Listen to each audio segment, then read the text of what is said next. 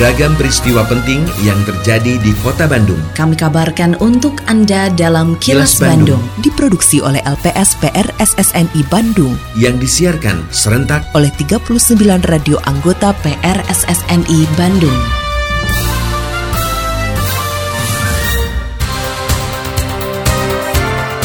Sejumlah informasi aktual kami hadirkan untuk Anda dan inilah informasi utamanya. Perumda Tirtawening usulkan Blok Gede Bage dilarang untuk pengambilan air tanah. Berbagai aktivitas akan hidupkan kembali teras Jamplas. Dinilai miliki potensi besar, BIJB Kertajati perlu perhatian pemerintah pusat. Saya, Santika Sari Sumantri, inilah kilas Bandung selengkapnya. Perumda Tirtawening Kota Bandung mengusulkan kepada pemerintah Kota Bandung agar wilayah Blok Gede Bage tidak lagi diizinkan untuk pengambilan air tanah dengan pengeboran. Direktur Utama Perumda Tirtawening Kota Bandung, Soni Salimi, mengatakan usulan dilarangnya pengambilan air tanah untuk kawasan yang terbentang dari batas Jalan Terusan Buah Batu hingga Ranca Bolang ini karena kebutuhan air bersih wilayah tersebut sudah bisa dilayani oleh Perumda Tirtawening. Menurutnya selain dapat membahayakan saluran pipa, dilarangnya pengeboran air juga untuk menjaga keasrian air bawah tanah. Ketika suatu areal sudah bisa dilayani dengan perpipaan, kami mohon izin barangkali nanti Pak Wali Kota teman-teman di Dewan juga bisa mengkaji. Barangkali wilayah ini sudah bisa dinyatakan untuk tidak dapat lagi mengakses air tanah karena perpipaan perpipaan sudah hadir. Kan ini juga akan jadi kontribusi tidak menurun lagi selain subsidiar ya Pak Prof ya di daerah sini. Dan yang paling penting juga kami ingin Pak Wali meluncing bahwa kawasan Gede Bage ini menjadi kawasan yang sanitasinya declare nanti 2 tahun ke depan menjadi 100% akan terlayani air perpipaan 100% juga sanitasinya akan kita layani baik dengan sistem onset maupun offset. Terkait dengan berita sebelumnya, Pemerintah Kota Bandung akan mempertimbangkan usulan dilarangnya pengambilan air tanah di wilayah Blok Gede Bage yang terbentang dari batas Jalan Terusan Buah Batu hingga Ranca Bolang. Wali Kota Bandung Yana Mulyana mengatakan, dibangunnya saluran air baru di wilayah Blok Gede Bage diperkirakan bisa mengaliri sekitar 50 ribu rumah yang ada di kawasan tersebut. Jika terrealisasi seluruhnya, maka sudah melampaui capaian layanan dasar air di Kota Bandung yang pada RPJMD Kota Bandung ditargetkan sebanyak 25 ribu rumah. Seperti dilaporkan reporter Agustin Purnawan, Yana menyatakan akan mempertimbangkan usulan tersebut, apalagi saat ini kondisi muka air tanah di kota Bandung terus menurun. lewat kita kan hanya 25 ribu karena kita udah 12 ribu kalau tambah 50 ribu 62 ribu lewat banget 200 persen ya. ya mudah-mudahan lah tadi juga apakah nanti bisa ada regulasi tadi supaya nggak menggunakan air tanah karena kan memang muka air tanah kota Bandung juga terus menurun ya Berbagai kegiatan akan digelar untuk menghidupkan kembali teras Ciamplas. Kepala Bidang Usaha Nonformal Dinas Koperasi dan UKM atau Diskop UKM Kota Bandung, Evi Oktaviani mengatakan, setelah direaktivasi bulan September lalu, sejumlah aktivitas akan terus digelar untuk menarik kembali para pedagang kaki lima atau PKL dan pengunjung untuk naik ke teras Ciamplas. Selain itu, sejumlah fasilitas juga sudah disiapkan di teras Ciamplas seperti toilet, kursi, dan lainnya. Reporter Agustin Purnawan melaporkan, Evi menyatakan berbagai event kreatif ke depannya akan digelar untuk menghidupkan kembali teras Ciamplas dan diharapkan bisa menjadi salah satu youth space di kota Bandung. Dalam rangka pertumbuhan ekonomi kota Bandung biar meningkat lagi caranya mungkin di teras Ciamplas biar PKL-PKL yang tadinya hadir di atas bisa naik kembali karena ada beberapa mungkin yang jual lagi di bawah. Jadi contohnya promosi-promosi sudah banyak kegiatan yang kita lakukan mulai dari September dan mungkin sampai Desember juga ini sudah terjadwal. Contohnya pada saat bulan Oktober kita ada film and discussion group gitu. Jadi teras Ciamplas yeah. yang sudah uh, bisa di, mengakomodir. Kemudian juga kita sebelumnya menanyakan dulu kepada para PKL ini kira-kira apa sih yang diperlukan biar mereka mau berjualan kembali. Dan keluhan mereka contohnya adalah untuk fasilitas air, ke toiletnya, kemudian juga uh, musolanya. Alhamdulillah sekarang sudah bisa berjalan.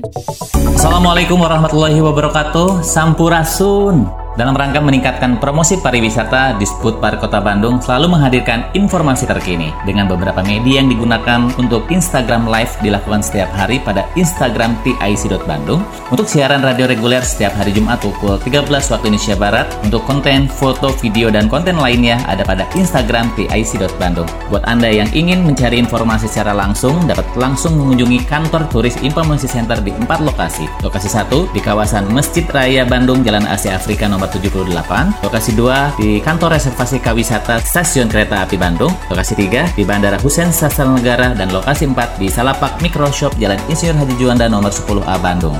Mari dukung kemajuan pariwisata di Kota Bandung dengan follow Instagram @ic.bandung. Atur nuhun. Wassalamualaikum warahmatullahi wabarakatuh. Iklan layanan masyarakat ini dipersembahkan oleh Dinas Kebudayaan dan Pariwisata Kota Bandung. Kini, audio podcast siaran Kilas Bandung dan berbagai informasi menarik lainnya bisa Anda akses di laman kilasbandungnews.com.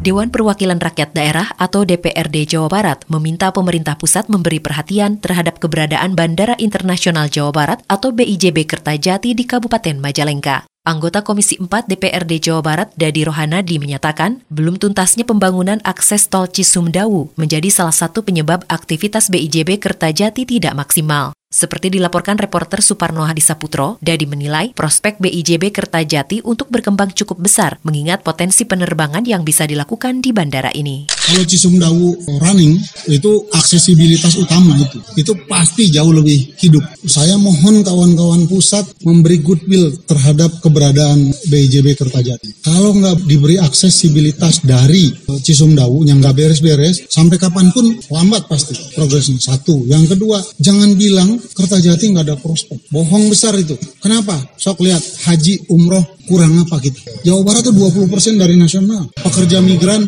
pekerja migran banyak di Jawa Barat. Tiga, saya berharap sebetulnya goodwill kawan-kawan juga dari Pemprov di seputaran paling nggak Kertajati plus Bandung.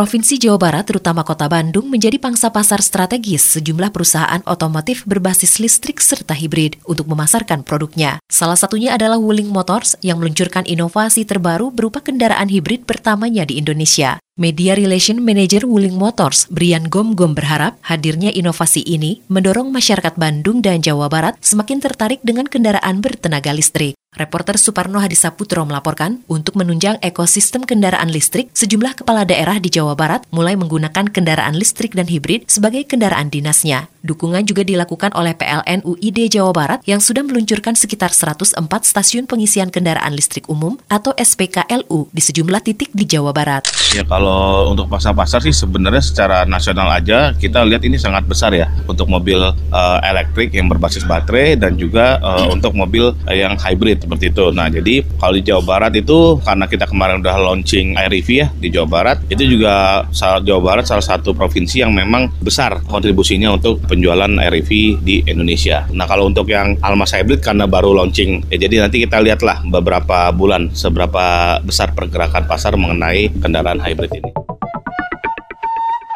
Assalamualaikum warahmatullahi wabarakatuh. Sampurasun Wahyu Bandung.